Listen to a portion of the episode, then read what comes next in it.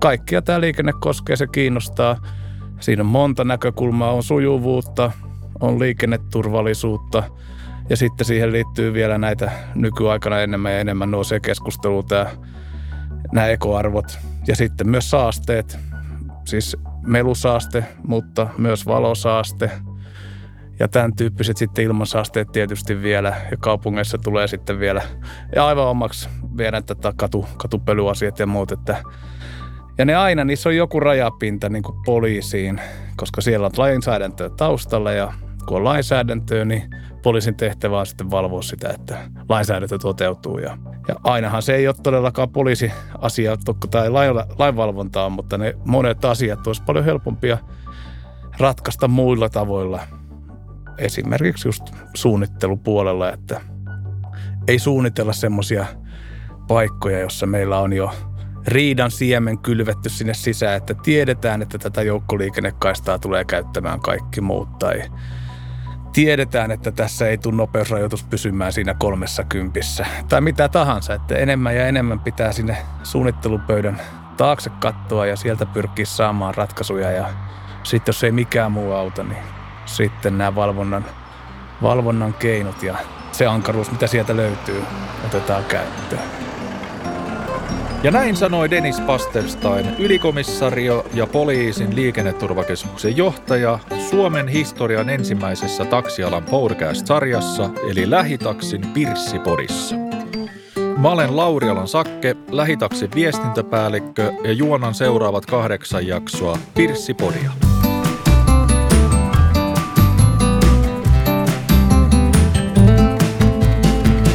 Tässä jaksossa Dennis kertoo, miksi hän rakastaa tolppakameroita. Lisäksi pureudumme ajankohtaisiin kestokysymyksiin liikenneturvallisuudesta ja tieliikenteestä.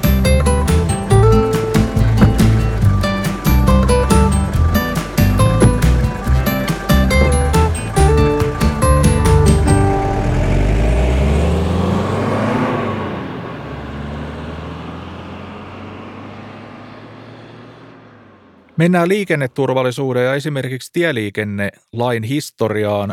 Minä tein pientä, hyvin pientä tällaista lyhyttä tutkimusta ja vuonna 1752 Ruotsin vallaan aikaan on annettu kuninkaallinen asetus tien antamisesta postiljoonille ja armollinen asetus matkustajain velvollisuudesta vastakkain tullessaan toisiaan väistää. Viitaten historiaan Miten liikenneturvallisuus on sinun verrattain pitkän urasi aikana kehittynyt? No, liikenneturvallisuushan on kehittynyt hyvinkin positiivisesti, jos te mennään tuommoinen 40 vuotta, 50 vuotta taaksepäin. 70-luvulla meillä kuoli vielä yli tuhat ihmistä liikenteessä ja sitten se pikkuhiljaa kuuluisan Kekkosen puheen jälkeen aika nopeasti siitä puolittu ja Kekkonen nosti liikennekuolemat puheessaan esiin ja jyrähti, että tälle pitää tehdä jotain ja, ja niin sitten alettiin tekemään monellakin saralla, eli tuli uutta lainsäädäntöä ja, ja tota, sitä kautta sitten muun muassa tuli nämä turvavyölainsäädännöt pikkuhiljaa ja, ja tuli tota, erilaisia pakollisia ominaisuuksia ajoneuvoihin. Esimerkiksi niskatukiahan ei ollut sitten silloin vielä läheskään kaikissa 70-luvun autoissa ja – ja niin edespäin. Sieltä tultiin sitten aika nopeasti, puolitettiin se tonni tai yli tonni, liikuttiin siellä 600 ja, ja sitten noin 25 vuotta sitten, kun tulin tosiaan poliisin töihin, niin muistan hyvin sen alkuajan, että, että kun ensimmäisiä kertoja lähdin liikennevalvontaan, niin kollega silloin opasti, että noin yksi henkilö kuolee joka päivä liikenteessä keskimäärin vuodessa ja se oli lähempänä kyllä 400 vielä silloin kuin kolme ja puolta sataa, mutta siitä ollaan nyt sitten tultu puolitettu taas tämä, tämä luku, että nyt viime vuonna ei valitettavasti päästy alle 200, kuten, tai ainakin nämä alustavat tiedot näyttää siltä, että ei, ei päästy alle 200, joka on itselleni pettymys. Ollaan hyvin lähellä samoja lukemia kuin vuonna 2019, joka tosin oli kaikkien Suomen historian liikenneturvallisin vuosi – mutta tavoitehan oli korkeintaan 136 liikennekuolemaa ja sinne on kyllä vielä matkaa. Ja nythän tulee uusi tavoite tämän vuoden jälkeen vuonna 2030 saa olla korkeintaan puolet vuoden 2020 liikennekuolemista, eli noin sata. Ja sitten tämä nollatavoitehan on asetettu EU-tasolla vuoteen 2050. Ja kyllä siinä voi olla mahdollisuuksia, jos me nyt katsotaan, mitä viime vuosina on tapahtunut. Ensinnäkin, jos lähdetään liikkeelle niin kuin tieinfrasta – jos otetaan vaikka nyt itselleni tuttu ja turvallinen Helsingin kaupunki, niin täällähän tehdään niin kuin valtavasti liikenneturvallisuustyötä ja nimenomaan siellä suunnittelupöydän toisella puolella, että, että siellä katsotaan, kun suunnitellaan teitä, niin siellä suunnitellaan, että ne on sujuvia, mutta myös liikenneturvallisuus on siellä niin kuin kärkiasteikossa – ja niistä rakennetaan. Ja yksi tärkeä, mitä viime vuosina nimenomaan Helsingissä on tehty, on se, että eri kulkumuodot on eriytetty omille alueillensa. On pyöräkaista, pyörätie, sitten jalkakäytävä, sitten ajoneuvo, moottoriajoneuvoliikenteelle omat kaistat. Ja silloin, kun tämä erittely pystytään tekemään, niin silloin liikenneonnettomuuksien määrä vähenee ja niiden seuraamukset pienenee ja lievenee. Mutta toinen, mikä on, niin on tämä nopeusrajoitukset. Mitä, mitä Helsinki edellä, niin sitten muut kaupungit on tullut nyt takaa. Perässä esimerkiksi Tampereellahan on aivan samansuuntaisia ratkaisuja tehty ja toteutettukin.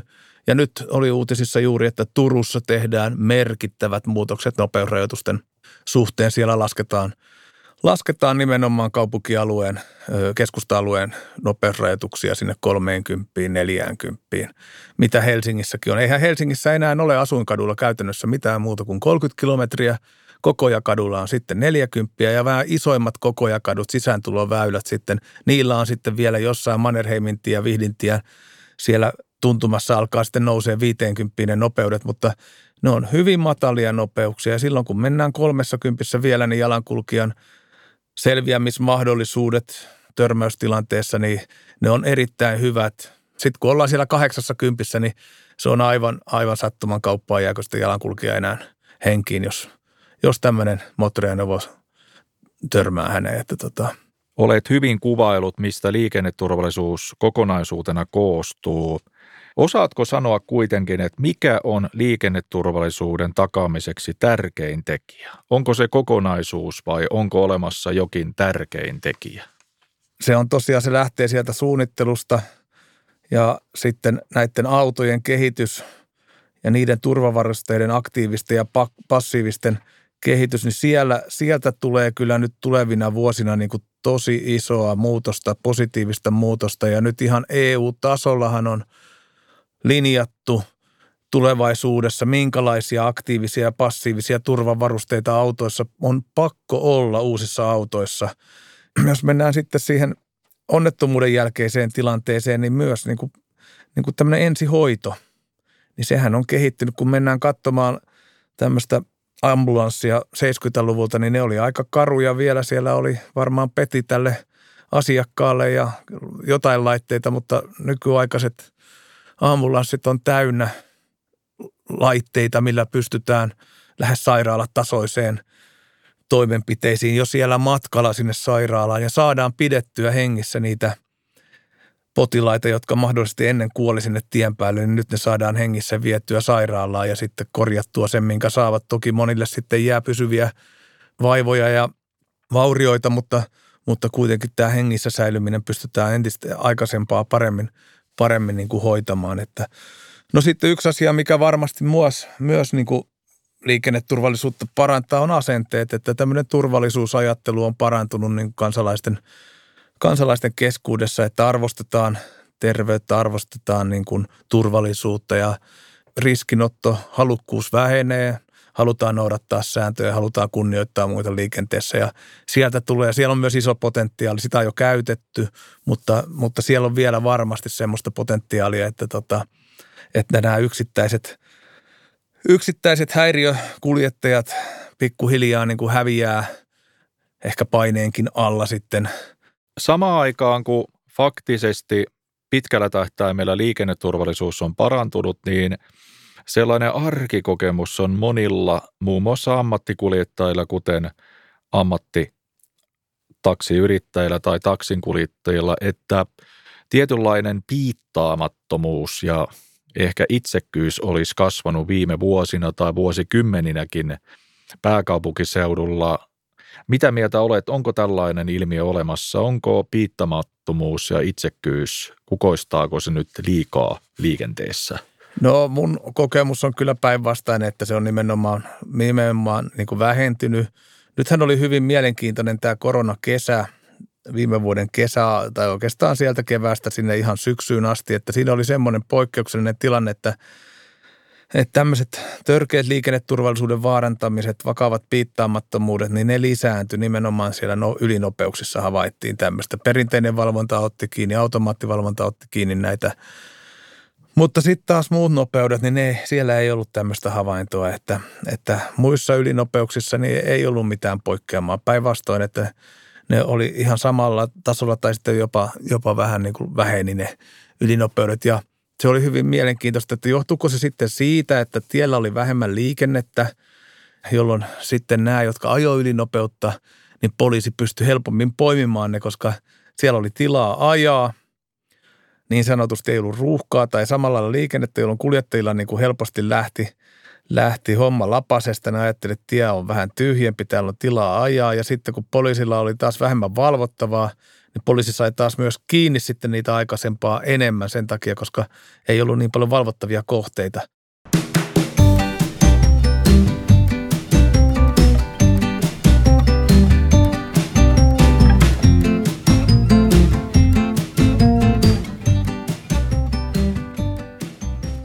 Ollaan puhuttu nyt tässä paljon liikenneturvallisuudesta ja tietysti tämä liittyy myös sitten sinun työnantajaasikin eli poliisin liikenneturvakeskukseen.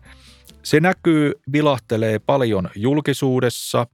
On hienoa, minun mielestäni hienoa, miten aktiivinen olet myös esimerkiksi sosiaalisessa mediassa. Rupesin muutama vuosi sitten seurailemaan Dennis Pasterstein nimistä poliisia – ylikomissariota, liikenneturvakeskuksen johtajaa tänä päivänä aktiivisesta, myös huumoripitoisesta viestinnästä ja tällaisesta modernista.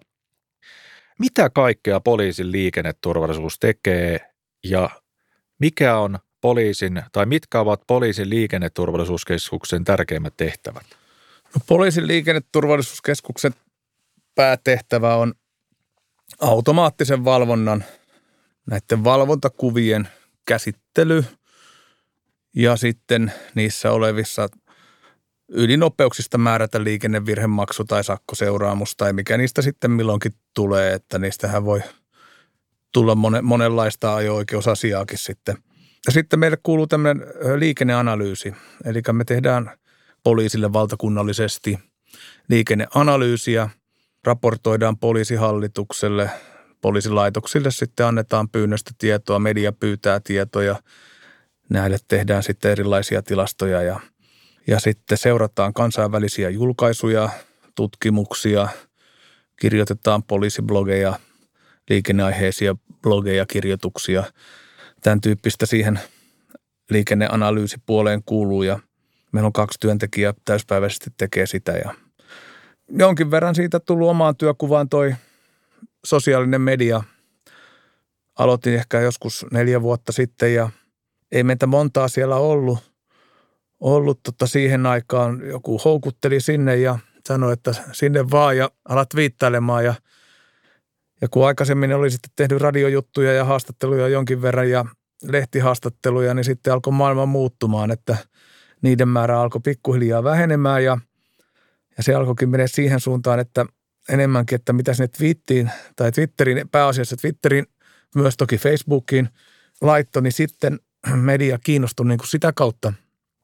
Se on kyllä hyvä alusta päästä keskustelemaan tota, kansalaisten kanssa, mutta myös sitten hyvä kanava saada omia poliisin näkemyksiä niin kuin esille ja, ja, ja yleisen keskusteluun. Ei välttämättä, se ei välttämättä jää sitten vaan sinne Twitter-keskusteluun, vaan sinne voi nostaa sitten ihan muihinkin medioihin ja somekanaviin ja se on, se on totta kai hyvä. Se aina lisää liikenneturvallisuutta ja kansalaisten tietämystä liikenteestä ja liikennesäännöistä. Että, mutta kääntöpuolena on toki se, että, että kaikki ei tykkää. Kaikki ei tykkää tyylistä, kaikki ei tykkää ö, näkemyksistä, kaikki ei tykkää siitä, että jostain asioista puhutaan oikeilla nimillä.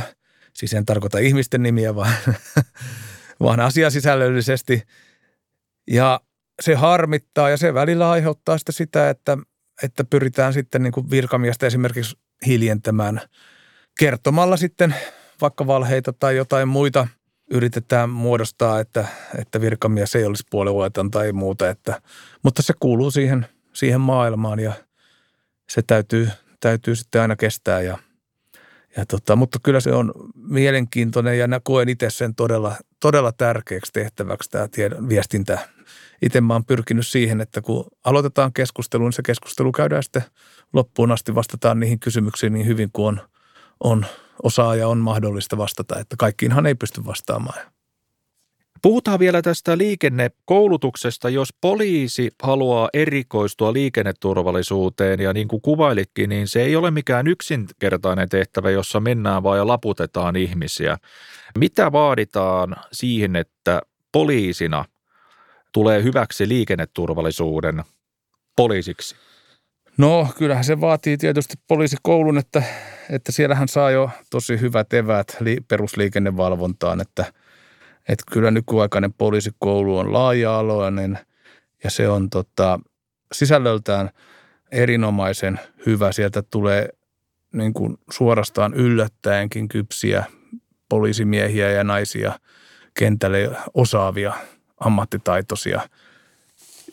Mutta, mutta jos oikein tämmöisen niin kuin expert specialistiksi haluaa liikennevalvonnassa tulla, niin lisäkoulutusta ja vuosien kenttätyö, niin sieltä se tulee ja paloa pitäisi olla siihen omaan, omaan työhön ja näkee, että minkä takia sitä työtä tehdään, että pelastetaan ihmishenkiä. Se ainakin itsellä on semmoinen niin kuin tuolla takana aina, että tärkeä motivaation lähde. Ylikomissario Pasterstein, miksi sinä rakastat tolppakameroita? No sana rakkaus on ehkä hiukan voimakas, mutta kieltämättä tässä, kun vuodesta 2006 alkaen olen enemmän tai vähemmän jollain tavalla koko aika ollut tämän automaattivalvonnan kanssa, niin kyllähän niistä hyviä kavereita on tullut. Kyllä mä näen, että automaattivalvonnalla niin me vapautetaan valtava määrä henkilötyövuosia tuonne kentälle, että, että jos me – automaattivalvonnan puolelle palkataan yksi uusi työntekijä, niin hänen työpanoksensa on noin 10-15 000 seuraamusta, kirjallista seuraamusta asiakkaille. Ja kentälle, jos palkataan yksi uusi työntekijä, niin se on noin 300-500. Ja mä vielä toistan, että automaattivalvonta on tukitoiminta, mutta tässä vaan nähdään se, että kuinka tehokkaasti pystytään käyttämään laitteita – ja sen kautta parantamaan liikenneturvallisuutta ja, ja se on koko yhteiskunnan kannalta optimaali ratkaisu, että käytetään nykyaikaisia teknologiaa, käytetään automaatiota, annetaan koneiden ja laitteiden tehdä semmoiset hommat, mitkä ne pystyy tekemään ja keskitytään niihin asioihin, mitä ei vielä pystytä tekemään koneilla ja laitteita. Paljon tekemistä riittää perinteisellä palvonnan puolella ja, ja sinne halutaan vapauttaa työaikaa niin, että perinteisessä valvonnassa ei tarvitse tehdä niin paljon tätä nopeusvalvontaa kuin aikaisemmin. Kuinka paljon Suomessa on tolppakameroita? Onko se sotasalaisuus vai? Ei ole sotasalaisuus. Meillä on 3800 kilometriä noin automaattivalvonnan valvonnassa ja tällä pätkällä on 1099 valvontatolppaa. Suomessa on noin 300 automaattivalvontakameraa, josta vajaa 30 on sijoitettu näihin valvonta-autoihin ja sitten noin 270 on sitten kiertää näissä liikenneturvallisuustolpissa. Niitä paisetaan paikasta A paikka. Me ei kuitenkaan pystytä käyttämään niitä kaikkia tällä hetkellä. Niitä on niin paljon, että meillä oli aikaisemmin 140 ja silloin oli monesti tilanteita, että kaikki kamerat saattoivat olla päällä. Mutta nyt kun meillä on noin 270, vaikka osa niistä on huollossa ja siellä ja täällä ja tuolla, niin, niin tota, ei kyllä kaikkia kameroita pystytä tällä hetkellä käyttämään samanaikaisesti. Että tolppia on tulossa kovasti lisää – esimerkiksi Helsinkiin on tulossa 70 uutta liikenneturvallisuustolppaa ja kaikki kouluteiden varsilla. Kaikillahan on tietysti näitä arkikokemuksia, kaikilla liikenteessä liikkujilla. Itse olen tässä viime aikoina havainnut sen, muistelen, kun tuli tämä, tämä liikenneturvallisuuskamera Turun tien ykköstien varrelle siihen Munkkivuorta Munkkiniemeä lähestyttäessä Huopalahden tiekö siinä muistaakseni olikaan kyllä. niin. Ja oli, oli havaittavissa kyllä heti se eräällä tavalla rauhoittava vaikutus. No tolppakameroista sitten sellaista tällä teemalla ää, jatkaisin, tai sanotaanko liikenneturvallisuuskameroista, että onko sinulla tiedossasi, mihin on asennettu Suomen historian ensimmäinen liikenneturvallisuuskamera? Aivan ensimmäinen liikenneturvallisuuskamera, niin voidaan mennä ihan tuonne 70-luvulle. Nimittäin silloin oli koe käytössä Mekelinin kadun ja Hietaniemen kadun risteyksessä tämmöinen puoliautomaattinen kamera ja sen tarkoitus oli mitata punaisen liikennevalon noudat- tai seurata punaisen liikennevalon noudattamista. Ja mulla on siitä yksi kuvakin tuolla työpaikalla. Eräs kollega jäi muutama vuosi sitten eläkkeelle ja antoi mulle sen tarinan siitä. Ja se tosiaan, kun punainen valo syttyi, niin siinä lähti semmoinen sekuntikello pyörimään. Ei mikään digitaalinen. Ja se näytti sitten, että kuinka paljon se ajoi päin punasta. Ja tolpan käyttö sitten loppui ja vuodet kului ja se tolppa oli siinä koteloineen ja – sitten tota 80-luvulla sitten eräs taksikuski soitti tänne liikenteen ohjauskeskukseen, mistä siis näitä punaisia valoja ohjattiin koko Helsingissä. Sehän oli siinä Hietaniemen kadulla silloin aikoinaan. Ja hän sanoi, että nyt on käynyt kulkaa huonosti, että hän on ajanut päin punasta. Että, ja juuri tässä risteyksessä, että, että voitteko katsoa nyt siitä laitteesta, että kuinka paljon hän on ajanut päin punasta, että hän ei nyt saa oikein rauhaa tämän asian suhteen. Sitten tämä kollega totesi, että se ei ole enää ollut 20 vuoteen käytössä, että siellä asuu lintu. No siinä oli, oli, oli todellinen eh, tunnollinen Kyllä, ammatti. mutta tämä purettiin sitten. Mutta valokuva siitä jäi, jäi mulle talteen ja se on monessa PowerPoint-esityksessä mun PowerPoint-esityksen alussa, että ehkä joku kuulija se kuullutkin.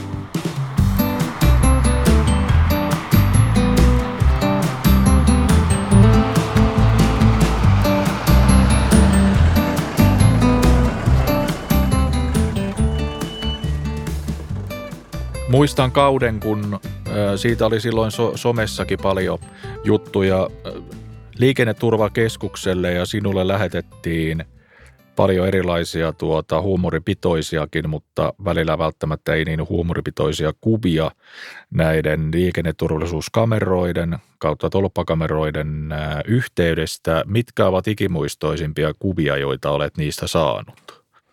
No se vuoden poliisi oli mun mielestä kyllä aika hauska – jotka nämä te Otaniemen teekkarit teki sinne Kehä Ykkösen viimeisimpään tolppaan pukivat sen tota, semmoisen hatun olivat tehneet ja sitten laittaneet semmoiset kädet siihen ja sitten muista missä se vuoden poliisi luki ja sehän oli varsin hauska, vaikka näihin, näähän ei ole tietenkään näitä tiellä olevia liikennemerkkiä ja valvontalaitteita ja muita laitteita, niin sehän on laissa kielletty, että niitä – millään tavalla kosketaan tai muokataan tai muuta, mutta, mutta ainakin hauska valokuva siitä saatiin, että tota, ja ehkä tämmöisen teekkaripilan kestämme.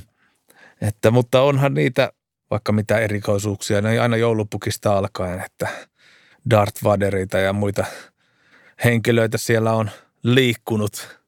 Taksiyrittäjiä ja taksikuljettajia on keskusteluttanut ja toki monia asiakkaitakin – ensimmäinen heinäkuuta 2018 astuneen taksiliikennelainsäädännön uudistuksen jälkeen. Jokainen tietää, myös näkee, on ehkä kokenut, sanotaanko näitä niin kuin näkyvimpiä lieveilmiöitä, jotka ei toki joukossaan myös paljon hyvää taksiliikennettä, mikä, mikä saattaa unohtua, mutta varmaan moni, joka sellaista hyvää palvelua saa, niin muistaa, että vielä on myös niin kuin ihan – perinteistä hyvää palveluakin, mutta miten poliisi valvoo taksiliikennettä? Kyllä me valvotaan siinä, missä kaikkea muutakin, mutta sittenhän meillä on teemoja. Sidosryhmäyhteistyöllä tehdään myös valvontaa sitten Traficomin kanssa. kyllä se on ilman muuta yksi, yksi valvonta-alue ja, ja siinähän on, tarkastellaan nimenomaan tätä taksiliikennelupaa ja että onko taksin kuljettajalla ajolupa ja sitten katsotaan se, että onko se ajoneuvo merkitty luvanvaraiseen käyttöön. Että näähän on ne kolme keskeisintä asiaa. Totta kai kuljettajan kuntoa ja ajo-oikeudet, tämän tyyppiset on, nehän on tietysti ihan rutiinitarkastuksia, joka tehdään jokaiselle, mutta tota, Joo, aluksihan tuntui siltä tosiaan, että tilanne on jollain tavalla vaikea ja näiden, näiden lupien kanssa oli, oli ja just näitä, mitä tuossa mainitsin, niin rekisteröiden kanssa oli. Ja, mutta nyt, nyt niin kuin tilanne on tasaantunut, että, että tota, nyt enemmän tuntuu olevan niin kuin haasteena ö, näillä ruuhkaisilla taksipaikoilla, asemilla, niin tämä kurja järjestys, että, että siellä tulee sitten erilaista kahnausta – ja toinen, mikä sitten tuossa Helsingin keskustassa näkyy, niin on se, että, että kun asiakkaita on vähän ja kuljettajia on paljon ja autoja, niin mihin ne autot mahtuu. Että varsinkin viikonloppuöisin on, on niin kuin haasteita, että kadut menee tukkoon. Tämän tyyppistä haastetta on, mutta aina löytyy myös sitten näitä kuljettajia, jotka eivät halua noudattaa yhteisiä pelisääntöjä tai eivät halua käyttäytyä – hyvin tai ehkä eivät osaakaan käyttäytyä hyvin ja, ja ne sitten monesti saattaa leimata isommankin ryhmän. Mutta sitten voi olla myös ihan sitäkin, että kuljettaja ei esimerkiksi osaa suomen kieltä ja ei ole niin halukas keskustelemaan sitten asiakkaan kanssa ja asiakas saattaa kokea sen sitten epäkohteliaana, kun yrittää avata keskusteluja ja sitten kuljettaja ei välttämättä osaa suomea niin hyvin, että pystyisi keskustelemaan tai olisi halukas ylipäätänsä keskustelemaan ja – korjauspakettiahan on nyt tulossa. Mä en tarkkaa aikataulusta tiedä. Siellähän on, nyt pyritään kuitenkin harmaata taloutta sitten ö, saamaan kuriin siltä osin kuin sitä on, tai ainakin niin kuin vaikeuttamaan.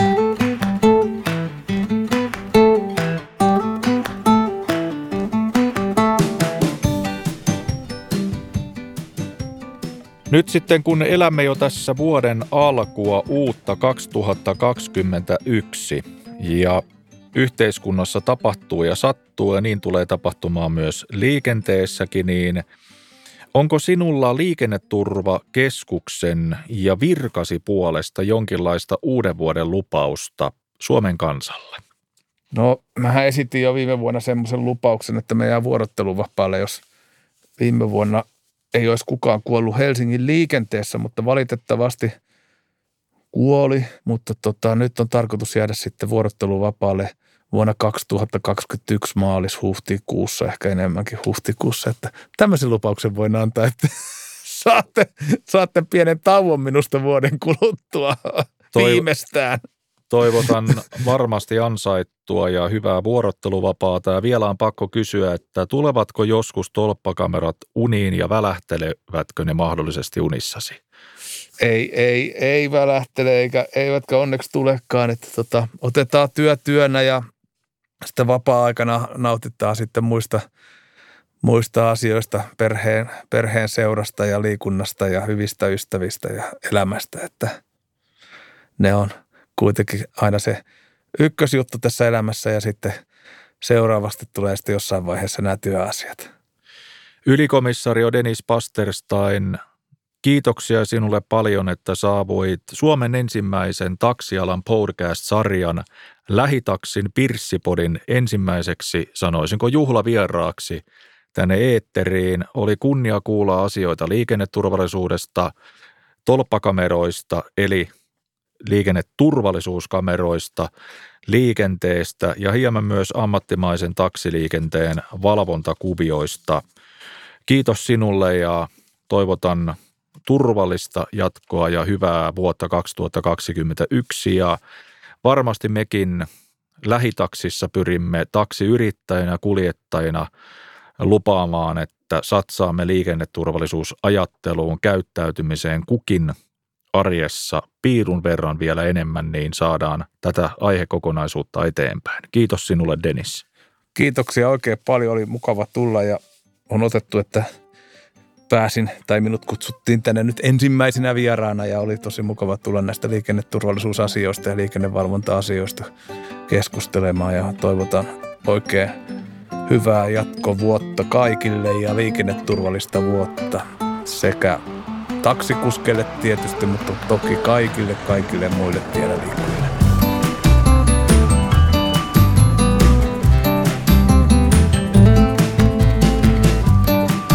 Kiitos sinulle kuulija, että kuuntelit Pirssipodia. Jos pidit tästä, suosittele ihmeessä kaverille.